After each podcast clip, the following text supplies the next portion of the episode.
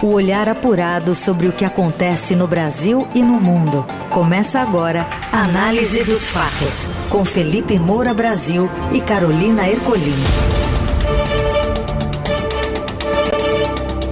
Bem-vindo, bem-vinda. Começando aqui mais uma edição do Análise dos Fatos, o programa que traz para você a reunião né, das notícias que importam no meio do dia, para você seguir bem informado, com muita análise também a partir de agora.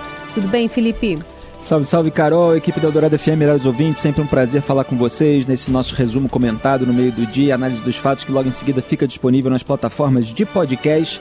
Vamos com tudo, em mais um dia de indignação com o que andam fazendo em Brasília. É isso, lembrando que também o programa é exibido no canal do YouTube do Estadão.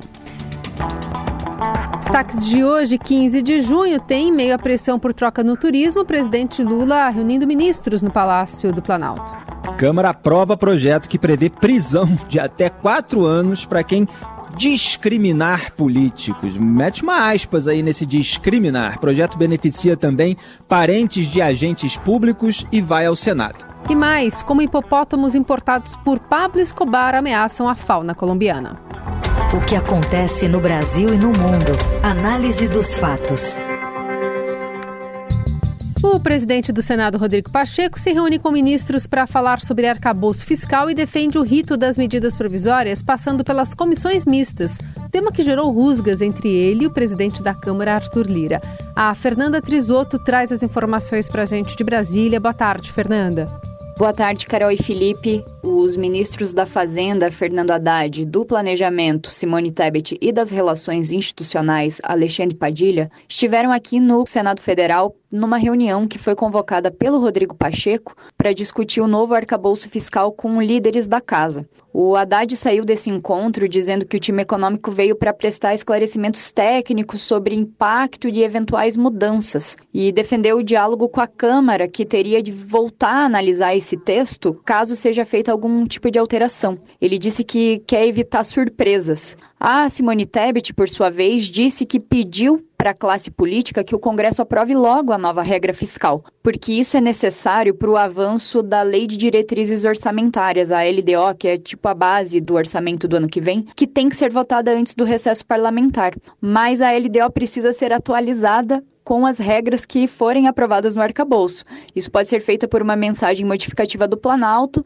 mas ela sinalizou ali uma preocupação que isso avance até para o segundo semestre. Depois desse encontro, o relator do projeto, senador Omar Aziz, disse que quer fazer mudanças. Os pontos que estão sendo estudados ali é a forma de medir a inflação e a eventual retirada dos fundos constitucionais do DF e do Fundeb da regra de controle de gastos. Mas o Rodrigo Pacheco disse que quer votar o arcabouço na semana que vem e disse que é melhor esperar para ver se vai ter alguma mudança no texto mesmo ou se ele vai continuar como está. É uma exposição do governo aos líderes sobre o arcabouço fiscal, cuja apreciação deve ficar mesmo para a semana que vem. Foi uma reunião produtiva e nós esperamos que na próxima terça-feira, na Comissão de Assuntos Econômicos, possa ser apreciado o projeto. Apreciado na comissão, vamos levar diretamente ao plenário, porque é muito importante o Senado aprovar rapidamente o arcabouço fiscal e cumprir essa etapa que, de fato, é muito importante para o Brasil. Já tem surtido muito bons efeitos na economia, esse ambiente de harmonia, de interação e de objetivos comuns em termos de estabelecimento do regime fiscal, da iminência de uma reforma tributária, um diálogo muito salutar entre o legislativo e o executivo, mas a aprovação do projeto seguramente é muito importante, inclusive para a redução da taxa de juros.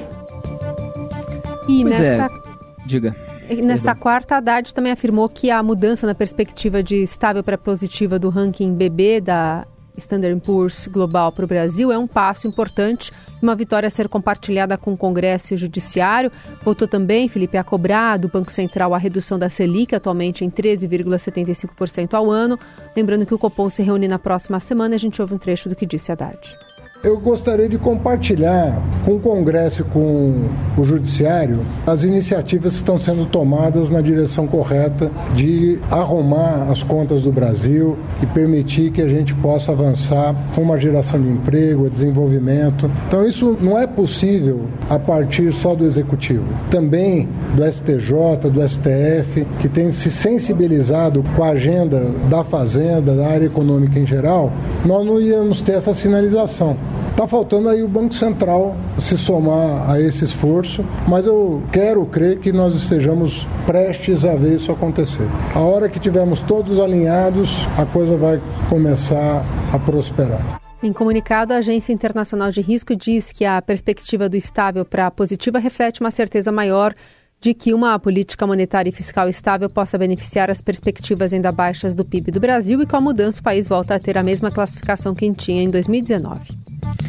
Eu já ia me antecipando para comentar a declaração do Rodrigo Pacheco, presidente do Senado, porque no final dela ele falou que a aprovação do projeto de arcabouço fiscal seguramente é muito importante, inclusive, para a redução da taxa de juros. Quer dizer, ele é consciente disso. É que quando vai para esses eventos públicos, também entra nesse coro aí de apelo ao Roberto Campos Neto, que não é o único a decidir, mas é o presidente do Banco Central, de que a taxa seja reduzida. Agora o governo tem que fazer o seu dever de casa, o Congresso é, precisa acelerar essa tramitação, precisa é, fazer também também o seu dever de casa, esclarecendo aí os pontos que ainda levantam dúvidas. E me parece que não vão ser todos esclarecidos. Os economistas, especialistas no assunto, eles têm apontado aí essa dificuldade é, de arrecadação, porque aquele, aquela previsão de crescimento dos gastos, 0,6% a 2,5% acima da inflação ao ano, e para que isso aconteça, precisa haver uma receita, uma arrecadação muito grande. Há decisões aí de tribunais superiores que estão favorecendo um pouquinho o governo nesse sentido,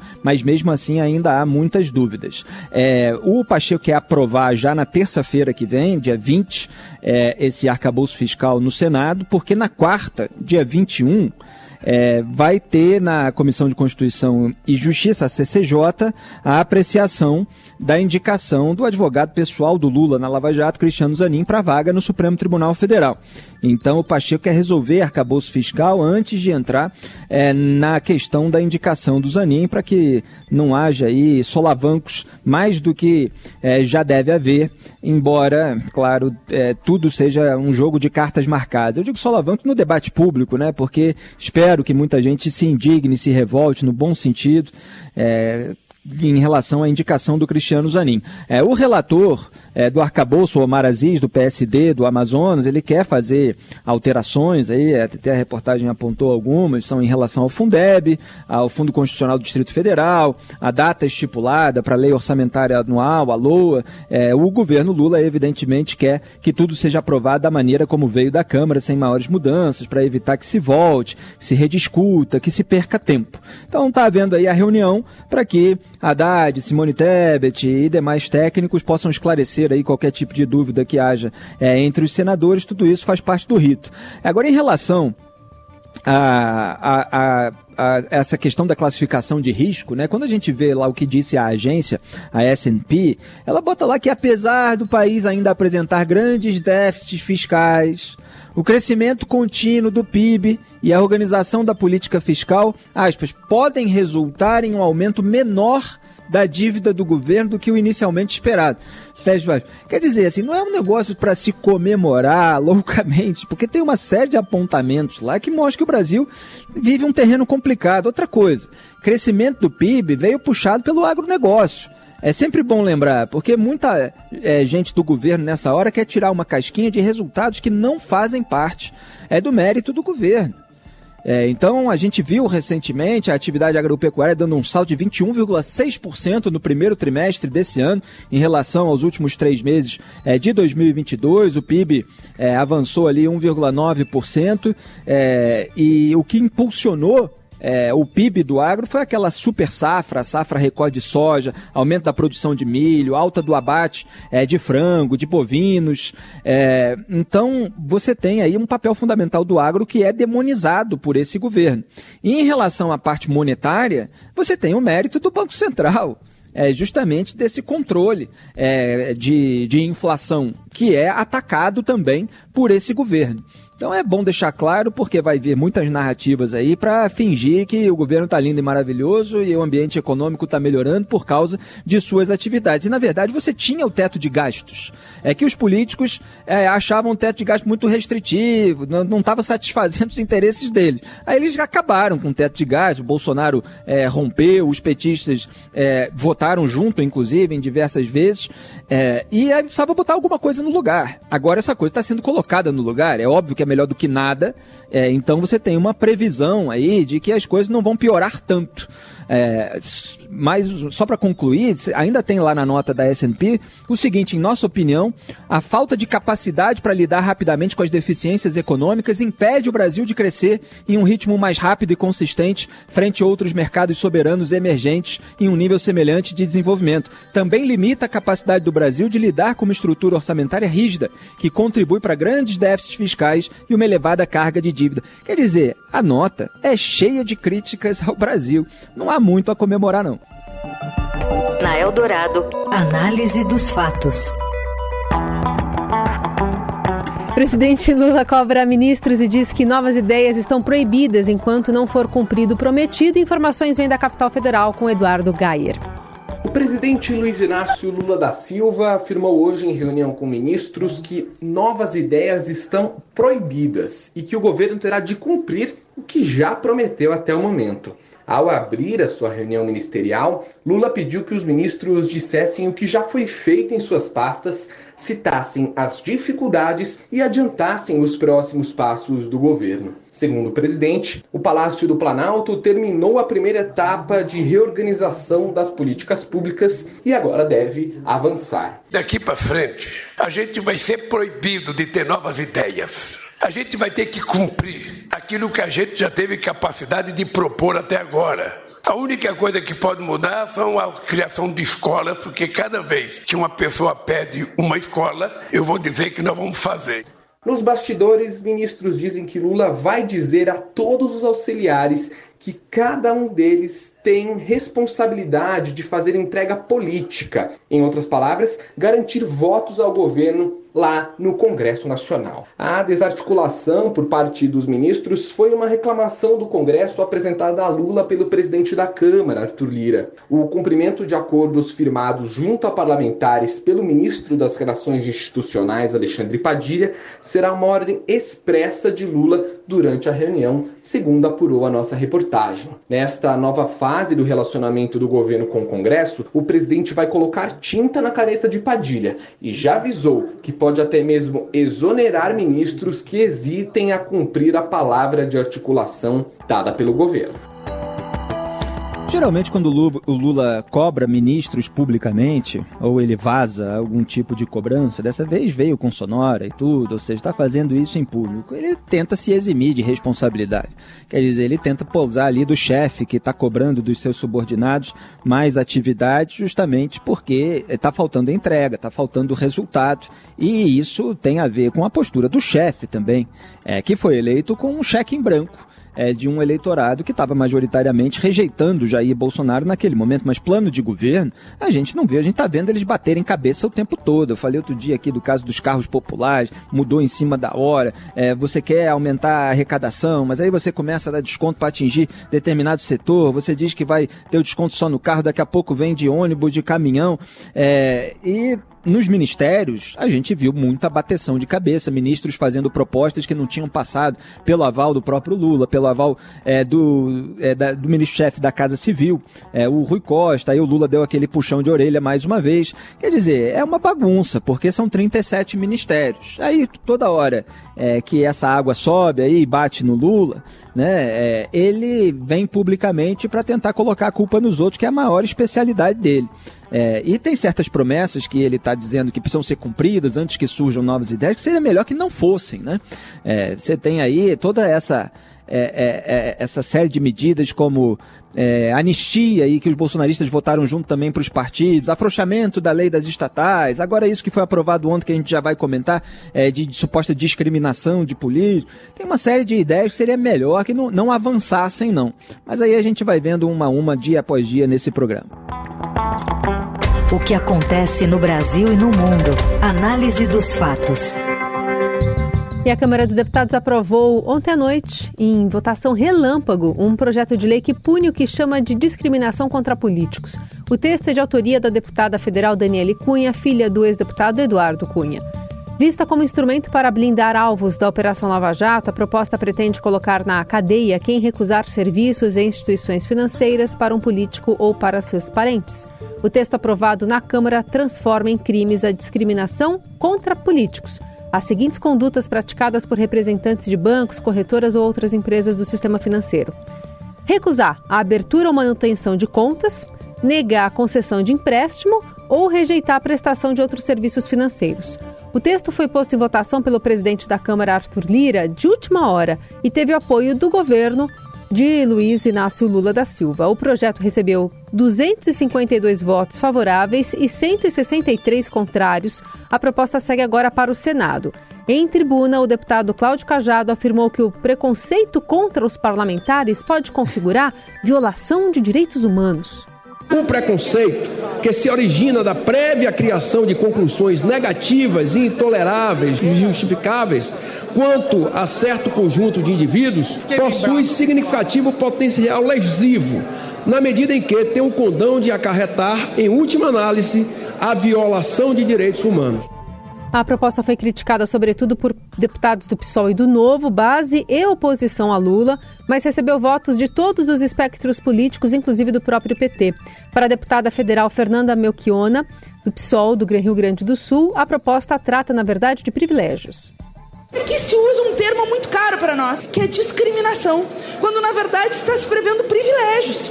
Além, é óbvio, de dificultar o controle dos órgãos de controle sobre as pessoas politicamente expostas.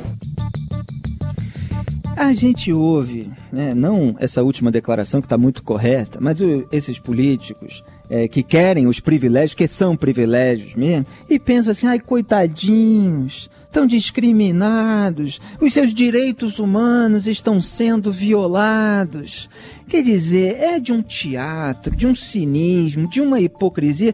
Essa aprovação é um dos resultados da legitimação da narrativa de criminalização da política. Legitimação feita pelos porta-vozes desse sistema apodrecido que dia após dia vai criando privilégios e blindagens para a classe política e deixando mais vulnerável o pagador de imposto. Porque o combate à corrupção fica prejudicado, o combate à lavagem de dinheiro fica prejudicado. Então, muitos políticos que vão abrir uma conta no banco precisam assinar ali um documento que diz que é uma pessoa politicamente exposta, isso serve de alerta para as instituições de controle e fiscalização. É, elas podem se negar, podiam, pelo menos até ontem, a abrir conta, negar serviços financeiros. Por quê? Porque se o sujeito já tem a condenação, já tem outra, quer botar parente, parente pode ser usado como laranja para movimentar dinheiro sujo, recursos ilegais. Então você tem a liberdade econômica, deveria ter, pelo menos havia, mais ou menos até ontem. E agora a liberdade econômica é restrita, porque eles querem todos os privilégios. Lembra quando foi derrubada a prisão após condenação em segunda instância? Não. Agora o sujeito é, só, só vai ser preso depois que o Supremo Tribunal Federal é, decidir. E fica parecendo que a corrupção só aconteceu se o Supremo Tribunal Federal confirmou. Sendo que é um tribunal instrumentalizado politicamente, ele é composto por indicados de políticos. E aí os políticos fazem essa festa. Eles conseguem tudo. Olha só, é, o que está é, sendo colocado em questão. Se você é, é, um político condenado em primeira e segunda instância, até pelo Superior Tribunal de Justiça, por corrupção e lavagem de dinheiro, por exemplo, você vai poder continuar abrindo conta, movimentando dinheiro, e o gerente, é, o bancário ali, ele pode ser preso, ele pode ser multado em 10 mil reais por dia em caso de recusa, e não importa o quanto o político roubou, ele tem esse passe livre.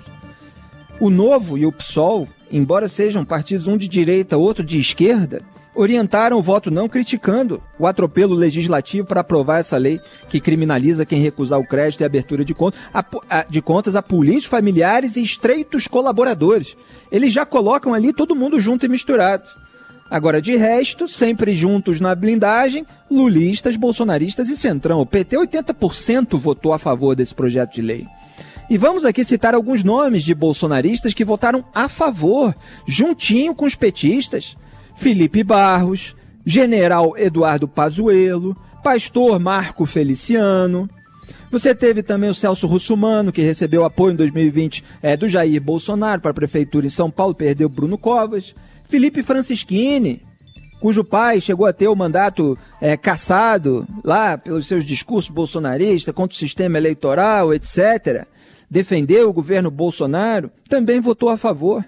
Junto com a turma do PT, Lindbergh Farias, Zeca Dirceu, Benedita da Silva, do PSDB Aécio Neves, que está sempre votando a favor da blindagem dos políticos.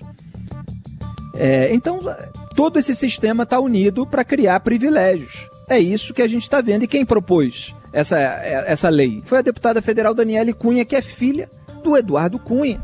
Quer dizer, é gente é, que é, tem um histórico aí de, de problemas, para a gente dizer de uma maneira muito generosa, e agora precisa é, criar mecanismos para não sofrer as consequências, né? mais é, do que os mecanismos que já foram criados ao longo desse período de sabotagem do combate à corrupção e da lavagem de dinheiro. É um escárnio absoluto, são parlamentares legislando em, em causa própria, enquanto o povo padece aí de uma série de mazelas é, no nosso país. É, e fica a indignação, fica a revolta que está sendo expressada devidamente por muita gente, felizmente, no Twitter. Você ouve Análise dos Fatos, com Felipe Moura Brasil e Carolina Ercolim. De volta com a análise dos fatos, agora para falar sobre o, como alguns hipopótamos importados por Pablo Escobar ameaçam a fauna colombiana. Conta mais, Roberta Jansen. A população invasora de hipopótamos da Colômbia é ainda maior do que se imaginava, segundo o mais recente censo dos animais feito no país sul-americano. Cientistas já estavam preocupados com os hipopótamos, que ameaçam os animais e plantas nativos, e a contagem oficial só fez aumentar os temores, segundo mostra uma matéria publicada na revista científica Nature neste mês. Especialistas pedem medidas drásticas para a redução da população dos animais. Há alguns anos, pesquisadores fizeram uma projeção com base na velocidade de reprodução dos animais e estimaram que em 2020 seriam 98 indivíduos vivendo ao longo das margens do rio Madalena e seus afluentes. Mas um novo estudo, que contou os animais pessoalmente por meio de drones, estima que sejam de 180 a 215 indivíduos vivendo no país. Os hipopótamos de cocaína, como são conhecidos no país, são todos descendentes de três fêmeas e um macho, importados ilegalmente pelo traficante Pablo Escobar. Depois da morte de Escobar, em 1993, os hipopótamos fugiram do parque privado onde viviam e se instalaram ao longo do rio Madalena. Sem predadores naturais na região ou períodos de seca como os que costumam castigar a África, os herbívoros gigantes se reproduziram rapidamente, formando a maior população desses animais fora do continente africano. O que acontece no Brasil e no mundo. Análise dos fatos. Argentina will continue. It's Leo Messi. Oh! That's why he's the best player in the world. Não deu tempo de molhar o bico ali o narrador para Messi anotar um gol, o gol mais rápido da carreira e a Argentina derrota a Austrália no amistoso na China. Quem conta mais é o também ligeiro Robson Morelli. Olá, amigos. Quero falar de Lionel Messi. Quero falar do gol mais rápido da carreira desse jogador argentino. Aos 35 anos, perto de completar 36, com um novo contrato para jogar nos Estados Unidos depois da sua saída do PSG.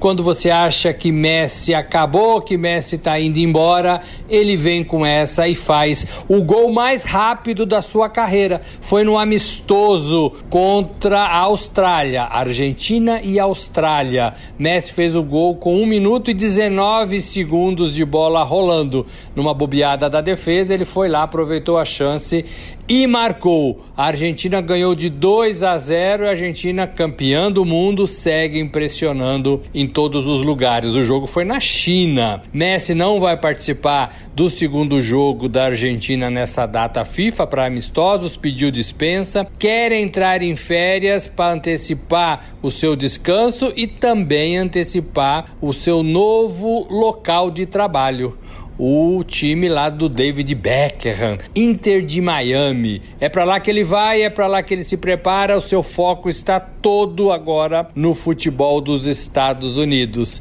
Enquanto isso, seu colega Mbappé não sabe se vai continuar no PSG e Neymar também tem aí o seu contrato oferecido para alguns clubes da Europa. É isso, gente. Falei, um abraço a todos. Valeu. Ficamos por aqui. Análise dos fatos de hoje. Produção, edição e coordenação de Laís Gotardo. Trabalhos técnicos de Moacir Biasi e o comando da mesa de som é de Carlos Amaral. Um beijo, Carol. Valeu, melhores ouvintes. Até amanhã. Até amanhã.